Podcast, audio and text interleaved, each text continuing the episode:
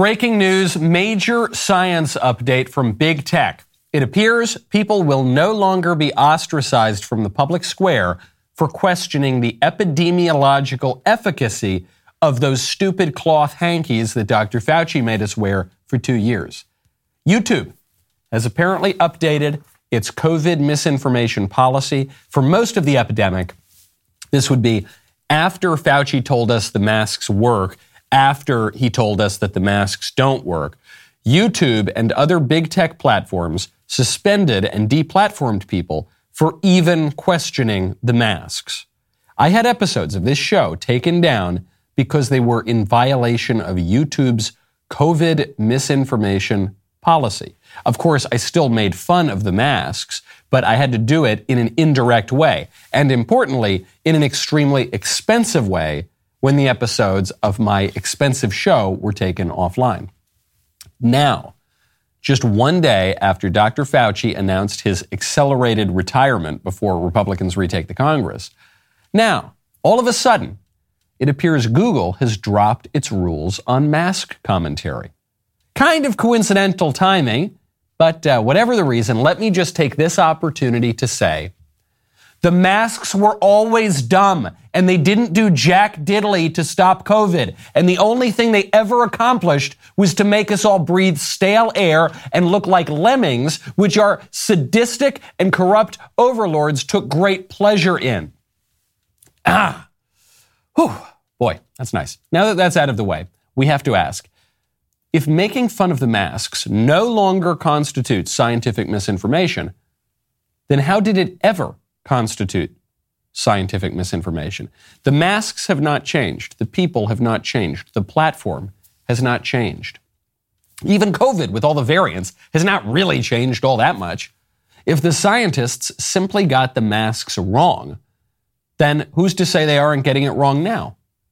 And if all of this has more to do with politics than with science or with medicine or with public health, then why were a handful of big tech oligarchs able to set the rules for what can and cannot be debated in the public square? I'm glad that YouTube has decided to let us tell the truth about the masks again. But the real problem is that YouTube gets to decide in the first place. I'm Michael Knowles. This is The Michael Knowles Show.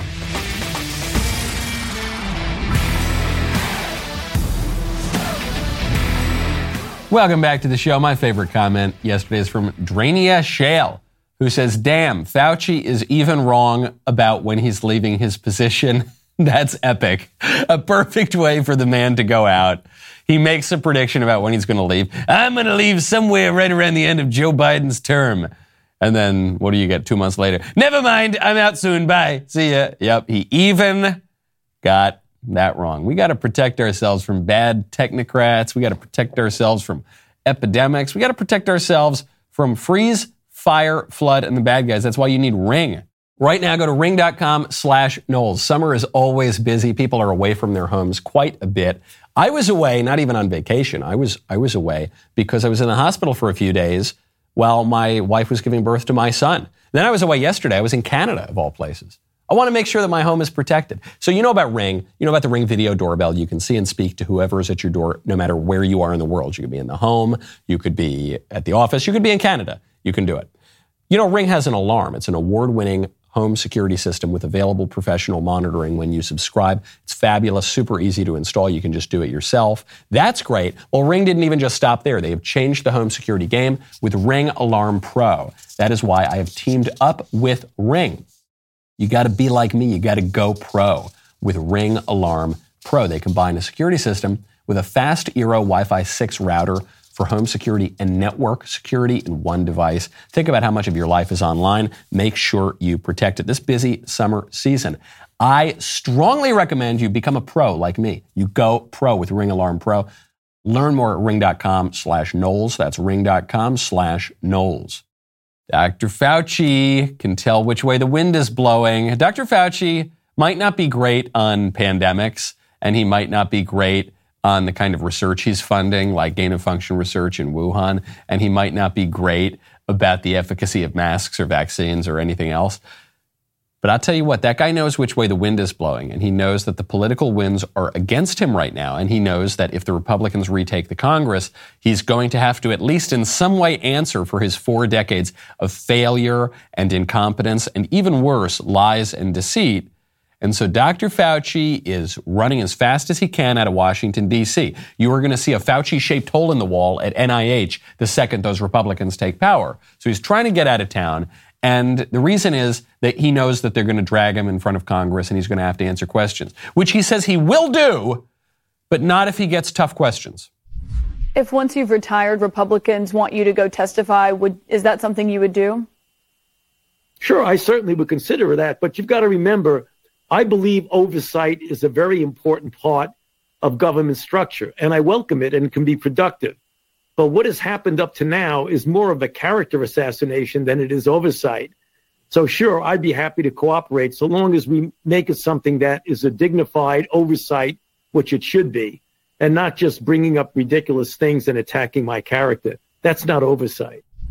That's not, I don't want any kind of oversight that, that has them talking about my career and my record and all the mistakes I've made and all the lies I've told and all of the corruption I've engaged in. That's not, that's not dignified. Okay. I wanted to, I wanted to make me look really dignified.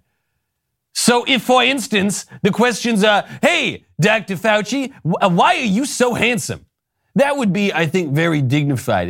Hey, Dr. Fauci, you're, you're so smart and charming. How do you do both? That would be a very good question to ask. But if they're going to ask me about my failure on AIDS and my inability to, to uh, make a new anthrax vaccine after I squandered gazillions of dollars from the federal government for it, and after my funding of gain of function research in the Wuhan Institute of Virology, and after my lying about the whole pandemic the entire time, uh, that would be very undignified. what a jerk.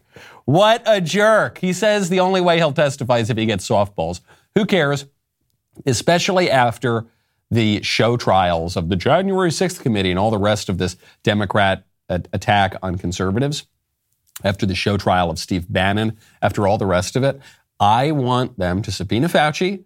And then he's, if he's smart, he'll just show up and put on the same kind of soft shoe that he's done for the past two years, and he'll probably get away with it. If he doesn't show up, though, I want them to hold him in contempt of Congress. I want them to throw the book at him. Because even if Fauci realizes, okay, I got to pull back a little bit here, I got to tone it down a little bit, he's actually said elsewhere the reason that he's going to retire is because he thinks that it will make it a little bit uh, less likely that the Republicans in Congress go after him. But even on that, he's hedging. He's, I'm retiring, but I'm not really retiring. And I just, I think if I'm out of the spotlight, the odds that they go after me, it's uh, much lower. So Fauci understands that a little bit. The, the technocrats around the world at the United Nations, at the World Health Organization, those guys, they're, they're accelerating, if anything. If anything, they're, they, they are feeling empowered to take even more, even more control and even more sovereignty away from us. The head of the World Health Organization, Tedros Adhanom Ghebreyesus. Did I say that correctly? Probably not. Who cares? He, uh, he said in a speech to the WHO, quote, the pandemic has demonstrated not only why the world needs the World Health Organization, but why the world needs a stronger, empowered, and sustainably financed World Health Organization. I thank all member states for the historic commitment you made uh, to gradually increase assessed contributions to 50%. That would be Dr. Tedros. The World Health Organization is in large part the reason why the COVID pandemic was so bad, because the World Health Organization covered up for China during the first several months of the pandemic and the World Health Organization not only carried water on the danger that the virus in China posed to the rest of the world, the World Health Organization carried water for China on how the virus began in the first place, flew cover for China when they made up the ridiculous story about the bats and the pangolins at the Wuhan wet market, instead of where the virus almost certainly came out of, which was the Wuhan Institute of Virology, which was funded in part by Dr. Fauci and the NIH in the United States. T- Tedros and the whole WHO made the pandemic worse. This is why Donald Trump and lots of Republicans said we need to decrease our funding for the World Health Organization. These guys, not only are they not improving the public health, not only are they taking away our rights and our liberties, they're actually making the whole situation far worse than even when it started. And this is what the libs always do. The libs cause a problem or they exacerbate a problem, and then they take that problem as evidence that they need more power. They, the people who caused and exacerbated the problem in the first place. The problem's really, really bad. Give us more power. You, you especially see this, the clearest example would be with welfare with certain welfare programs that create cycles of dependency, the libs will take a bunch of power and then wield that power within welfare, giving out lots of money, often entrapping people, not in a social safety net, but in a spider web. And then as the problem gets worse, they use that as an excuse to say, see, this is why you need to give us a lot more money so that we can expand the programs that are trapping people in the cycles of poverty in the first place. This is what they always do.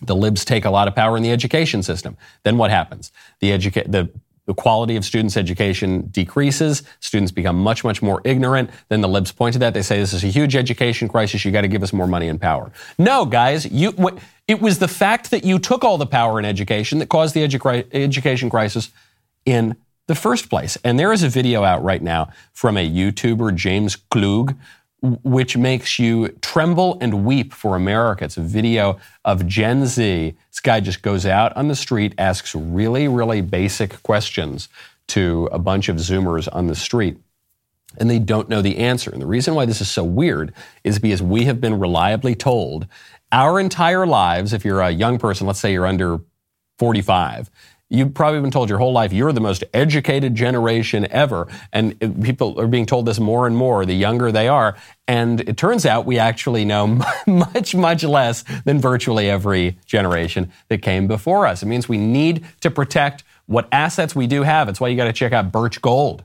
Text Knowles to 989898. The consumer price index has reached 40 year highs. The latest GDP numbers confirm the U.S. is in a recession, whether the administration wants to admit that or not. Now is not the time to have all your money in the stock market or tied to the U.S. dollar. Take action to protect your savings from a highly turbulent economy now by diversifying at least some of your investment portfolio into gold and silver from Birch Gold Group. Text Knowles to 989898. Birch Gold will send you a free info kit on how to transition an IRA or eligible 401k into an IRA in precious metals. Birch Gold will even help you hold gold in a tax sheltered account. For decades, investors have relied on gold and silver as a hedge against inflation. You can too. They've got an A plus rating with the Better Business Bureau, countless five star reviews, and thousands of satisfied customers. So do it right now. Text Knowles to 989898. Get help from Birch Gold today. That is Knowles, K-N-W-L-E-S, to 989898 to claim your free no obligation info kit on how to protect your hard earned savings with gold. The YouTuber, James Klug, goes face to face with the Zoomers, asks them really simple questions. Here's what they say How many stars are on the United States flag? 103? 103? 103. Yeah. Obama would have said 57. What ocean is on the east side of the United States? What ocean? Can I Google it? You guys know this. I know this. I don't know this. What country is the Queen of England from? I'm not a politics guy. I ain't gonna lie. I don't know. I really don't know. Just take a guess. Like, what country is the Queen of England from? Europe? I don't took a guess. What's the capital of the United States? Um, the um, there's a capital. What, Yes. Lexi? Take a guess. um, um, I don't know. Uh, probably California. Yeah, that's Probably. California. It is. No. Practically speaking, I think I think it is probably California. It's California. Just the California vibe seems to be taking over the whole country. Really sad stuff. Now you might say, "Oh well, he just went out and found the dumbest people he could find and posted their silly gotcha moments." I'm not sure that that's true. There was a survey that was taken by the ISI, the Intercollegiate Studies Institute, back in 2007. So this is now 15 years ago. And it was a study of the elite universities measuring historical and civic knowledge of incoming freshmen and graduating seniors. The survey found that the incoming freshmen knew more than the graduating seniors, that students were becoming more ignorant the longer they were in college. You can, I think, extrapolate this out to the entire education system these days, which has become just as ideologized as the universities were for so many years. People don't know a lot of stuff. I, uh, this is part of the, the, a problem that I have talked about on this show for a very long time that sometimes I get some pushback from the conservatives on, which is that we have always been told we shouldn't teach students what to think, only how to think. That's what we were told. That's what I was told when I was coming up through school. I bet that's what most of you were told. You even hear this from conservatives. Let's, the liberals are teaching students, the leftists, those leftists who indoctrinate rather than educate, they're teaching students what to think, not how to think. This one, I'm saying this for the people in the bleachers. You cannot teach somebody how to think without f- teaching them in some way what to think. You can't teach a student how to think about math without teaching them that 2 plus 2 equals 4. You can't teach a student how to think about America and American history without teaching them that the American Revolution begins in earnest in 1776. You need to teach them facts about things. You cannot teach a student how to think about ethics and morality without teaching the student that it is wrong to commit murder. When we talk about this distinction between education and indoctrination, it's usually a meaningless distinction. It's a distinction without a difference. Both of the words mean essentially the same thing. Indoctrinate is a word, it comes from the Latin word docere, which means to teach, to lead, to educate to, to lead out of your kind of ignorance into a fuller kind of education, which comes, it's got that same root word right there. The only difference is that we mean educate to be a good thing and indoctrinate to be a bad thing. It's always our opponents who are indoctrinating.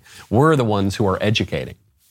We can't escape the fact that in order to educate someone properly, you've got to teach them things. Another terrible educational movement that occurred while a lot of us were being educated or not educated was that we were told, oh, you don't need to memorize anything. You don't need to memorize poems or speeches or dates or people or events, or you don't need to memorize that because you're so, you live in the future. You have Google, you have your magical device right here.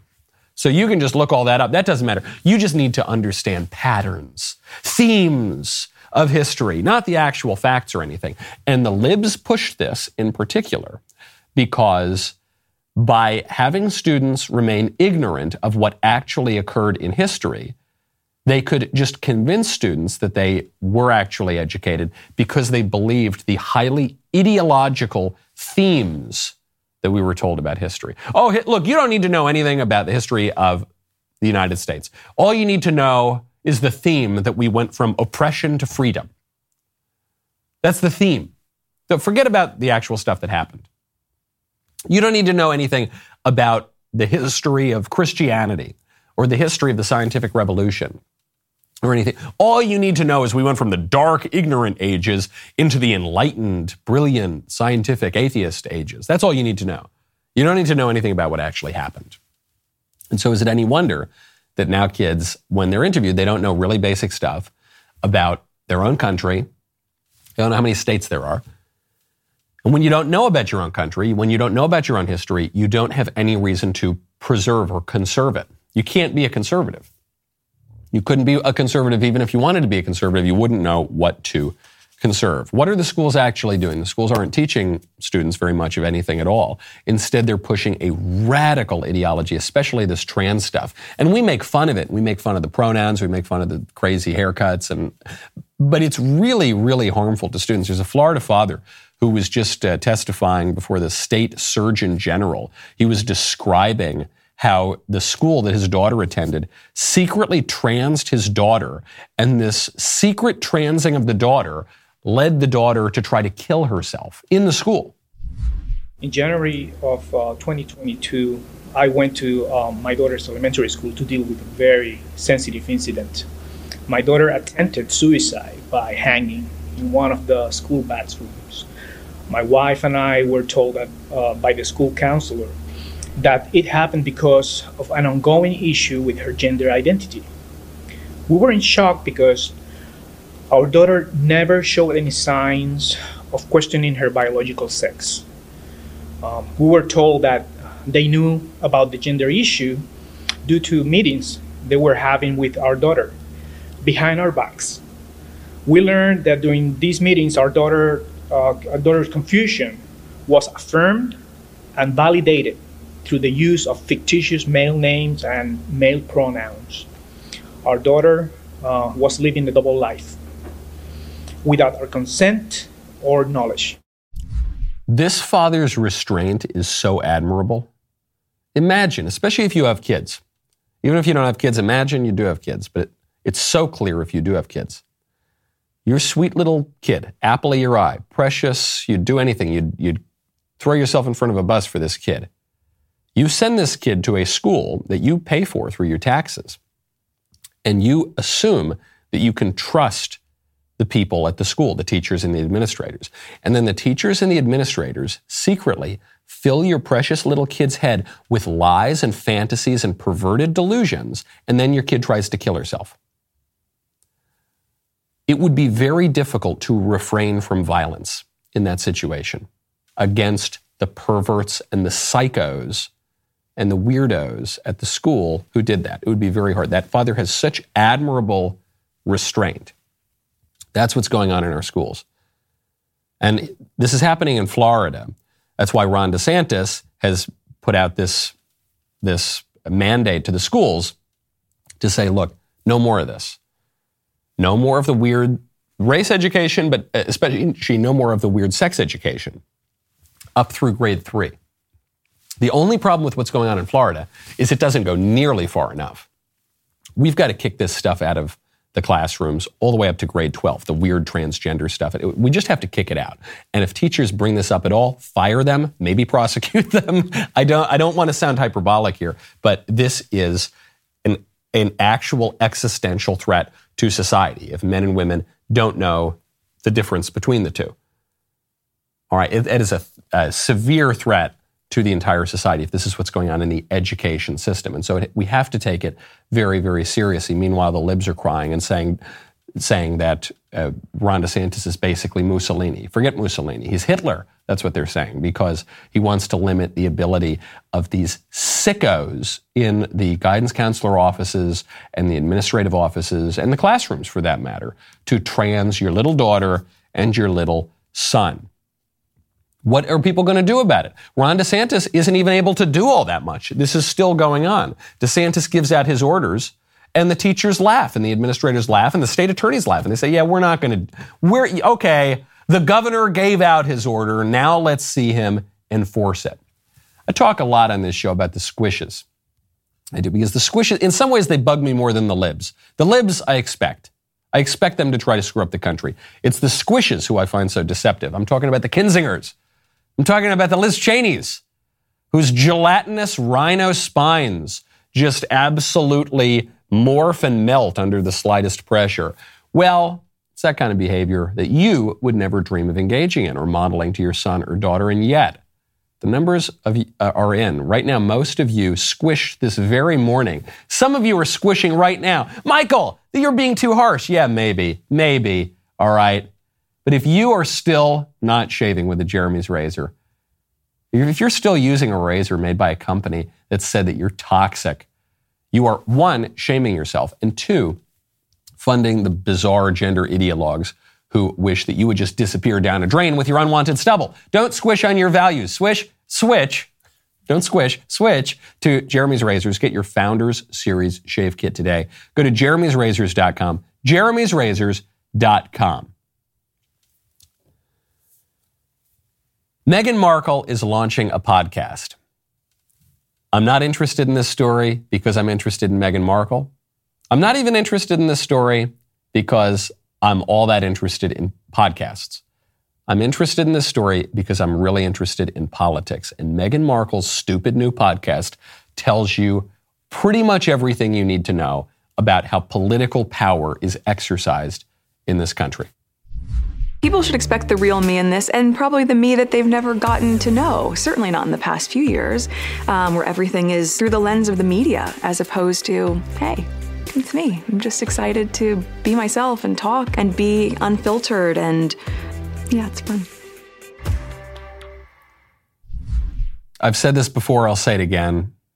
I'm calling for a complete and total shutdown of new podcasts until we figure out what the hell is going on. Too many people have podcasts. Look, I understand it's rich coming from me. I have three podcasts myself. Okay? I've got this show. I've got Verdict with Ted Cruz. I've got the book club. I'm on other podcasts actually too. I'm on Backstage. I get it, okay, but it's too much. Meghan Markle having a podcast, it's too much. And why does she have a podcast?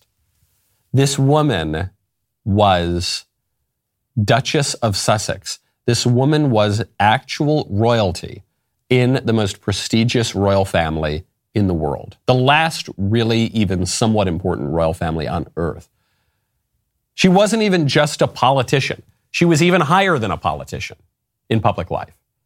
And she gave all that up to do a podcast. She gave up having a, a, an official role in politics to just kind of be in the media. There's a story that came out over the weekend. This is a story uh, about me, actually, and some other people too. It's from Politico. It was a total hit piece on conservatives who have podcasts. It was called Wow, Politicians Are Really Bad at Podcasting. And none of these politicians are getting it right. And the story was largely about me and Senator Cruz because we have the most prominent po- politician podcast in the country. That's the Verdict podcast, which hit number one on the charts and stayed there for a long time, and it still is pretty high up on the charts most of the time. And this Politico guy hates the podcast, and he, he called me a right wing gadfly, which I'll, I'll take as a badge of honor. Uh, I'd really be worried if a Politico reporter liked my podcast. That's how you know I'd have to hang it up and find a new job. But I really like, he was very upset. He was very bothered. He listened to lots of episodes of the show. Uh, he certainly didn't learn anything. But even granted all of that, the very fact that this article could be written, because it wasn't just about me and Ted Cruz, it was about all of the politicians who have podcasts as well. I think Cruz and I, uh, Senator Cruz and I, had the first one, and then afterward, it was just this cascade of politicians starting podcasts, sometimes with co hosts like me, sometimes just on their own. They get a microphone, they record it. And so you had all these politicians making podcasts. And the fact that that happened tells you a lot about our political order, which is that politicians are, are starting podcasts because there is essentially no difference between an elected politician and a media figure in terms of the actual political influence that they wield in the country. Now, the, obviously, if you're in the United States Senate, you do still have certain privileges that the bureaucracy and the, and the, deep state have not managed to take away from you. You can confirm judges, you can ratify treaties, m- most of the time. But, but most of the political power of elected politicians has gone away. Even the U.S. Senate, which should be the most important deliberative body in the world, but certainly the U.S. House of Representatives, and certainly a lot of the state houses, and certainly a lot of the lower elected positions. That power has gone away to the deep state, to the bureaucracy, to the executive agencies, to the corporations through privatization, to the schools, to all the rest of it. The difference between a media figure and a politician not so clear these days. In fact, the most important thing that most elected politicians do is go on TV. Well, it used to be go on TV. Now that TV doesn't matter as much anymore, it's that they go on podcasts. It's that they go on the internet. It's that they get the message out there. Most members of Congress are sort of glorified press secretaries. Or uh, now maybe a little bit more so because they host their own shows and they get the message out there. But in terms of the real power that they wield, it's not very much. You compare your average member of Congress to your average career bureaucrat, the bureaucrat has way more power. To your average school administrator, that school administrator is going to have a whole lot more power.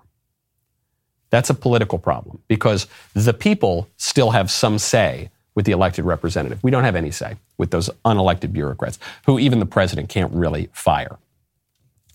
You want to talk about the difference between showbiz and politics here and the overlap? Ron DeSantis, who I think is the greatest governor in the country right now, Ron DeSantis just put out a political ad where he compares himself to Top Gun.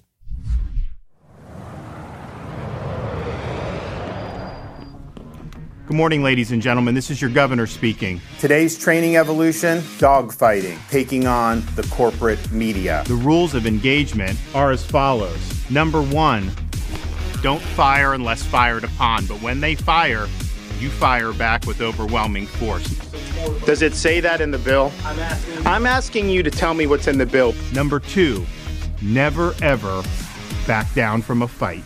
If I could complete the question, though. So you're going to give a thi- speech or ask a question? Number three, don't accept their It's narrative. wrong. It's a fake narrative. I just disabused you of the narrative, and you don't care about the facts. It's why people don't trust people like you because you peddle false narratives. All right, ladies and gentlemen, Let's jump on.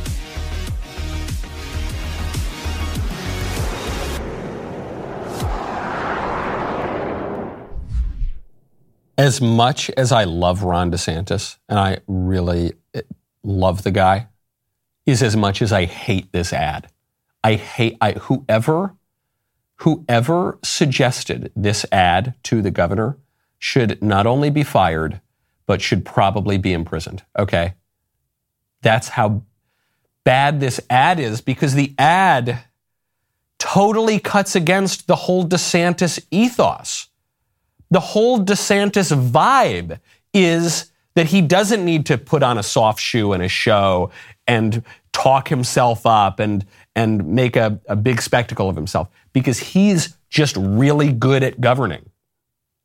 That's the, the whole argument for DeSantis over Trump in 2024 is that DeSantis has all the really good qualities of Trump. He attacks the media, he's got the right instincts, he's right on the issues, but he's much more effective at wielding political power. I'm not saying that's even necessarily true. I'm just saying that's the argument for DeSantis over Trump. And then DeSantis goes out and makes one of these kind of cringeworthy commercials that undercuts that whole argument. The whole argument for DeSantis is he's a serious guy. No, he's he's not messing around. He's not one of these clown politicians that just goes up and does a little routine and a little vaudeville number and doesn't really do anything. DeSantis is the guy who gets stuff done. He wields political power. He's a tough guy. And then they have him put on a clown suit and dance around. What is wrong with these people? Ah! ah, ah these you never Never underestimate the ability of Republican political consultants to clutch defeat from the jaws of victory. DeSantis needs to just forget about this ad. Politicians make mistakes, but just he, he needs to be aware that he doesn't have to do this stuff because he's the real thing. He's the real deal. He could just be the real thing. He doesn't need to be the pretend thing. It's, it's the Meghan Markle problem. Meghan Markle was the real thing. She was an actual princess. And she gave that up to try to play Disney princesses. She, she was an actual public figure, royalty, the real deal. And she gave that up to just be the kind of image of a public figure, to just be a facade, to just be someone on a TV screen, to just play pretend. We don't need to, Ron DeSantis doesn't need to play pretend. He's the real thing. We all need to stop playing pretend. And we need to actually do stuff. We're living, it's a, it's a technological and social problem. It's a problem of our age. We're all just living in virtual reality. We're all just playing pretend. We're all pretending that, that we're a certain identity on social media. I'm not even talking about media figures or politicians. All of us are doing that. We're putting out a pretend persona instead of doing the real thing. We're taking photos that are totally specially tailored to make it look like we're having a great time instead of just actually having a great time. To make it look like our lives are really perfect instead of actually working on the habitual virtuous things that make our lives very good and that lead to human flourishing. Don't do that. Just be the real thing. Speaking of potential presidents, you know how much I hate to say I told you so? You're aware of that? For the past couple of weeks, there has been chatter among the libs. There's been, and the squishes, and the whole political class. They've said Liz Cheney might run for president in 2024. Liz Cheney standing up against the Trumpists and the MAGA. The liberals on ABC News, not just ABC News, but they're, they are, I think, representative. They were just discussing all the very serious commentators with their serious ties on and sitting on network television, and they said, Liz Cheney, oh boy, she's going to pose a real problem for Trump. She's going to play a real significant role in the Republican Party. Mark, what, what, what is your sense on the role that she has taken on? I, I, think she has been, look, I would say that she's unleashed, but she was pretty unleashed before the election. But I think she will be an extremely relevant figure in her party, I think across the board. I, I think she seems like she is one committed not only to sort of take down Donald Trump, but to take down the sickness of her party. Extremely relevant in the Republican Party. She's going to take down Donald Trump. She's going to take down all the MAGA people. So that's what the, the genius political experts were saying. On this show, Six days ago, I said the opposite. I said, no, Liz Cheney's a joke. If she ever runs for president, she's not going to take down Trump. She's not going to be relevant in the Republican Party. If she does anything at all, she's going to hurt Joe Biden. So, what's her support nationwide among Republicans? I don't know, negative 10%. She would be a spoiler for the Democrats because the Democrats have gone completely insane. Even the majority of Democrats know that they've gone completely insane. The majority of Democrats don't want Joe Biden to win in or to, to, run even in 2024. And because the Democrats have pumped up Liz Cheney as this honorable, maverick, rogue voice of reason, I could see a lot of moderate Democrats possibly pulling the lever for her in 2024. So fine by me, Liz. I truly, truly hope she runs. She will not be a problem for the Republicans. Guess who was right? Guess who is right? You've got the whole stupid political establishment of experts who are geniuses who go on network TV on one saying one thing. Then you've got little old me. Little old me in my little old studio saying the opposite. Guess who was right? Turns out I told you so. A uh, news new report from Yahoo News and YouGov uh, shows that Liz Cheney, if she were to run for president in 2024, would not only not take down Trump, she could single handedly swing the election to Trump by hurting the Democrats. this poll, and it was Yahoo and YouGov, so these are left wing polls, uh, they found that if there were a one on one rematch between Biden and Trump, today Biden would lead by four points among registered voters, 46 to 42.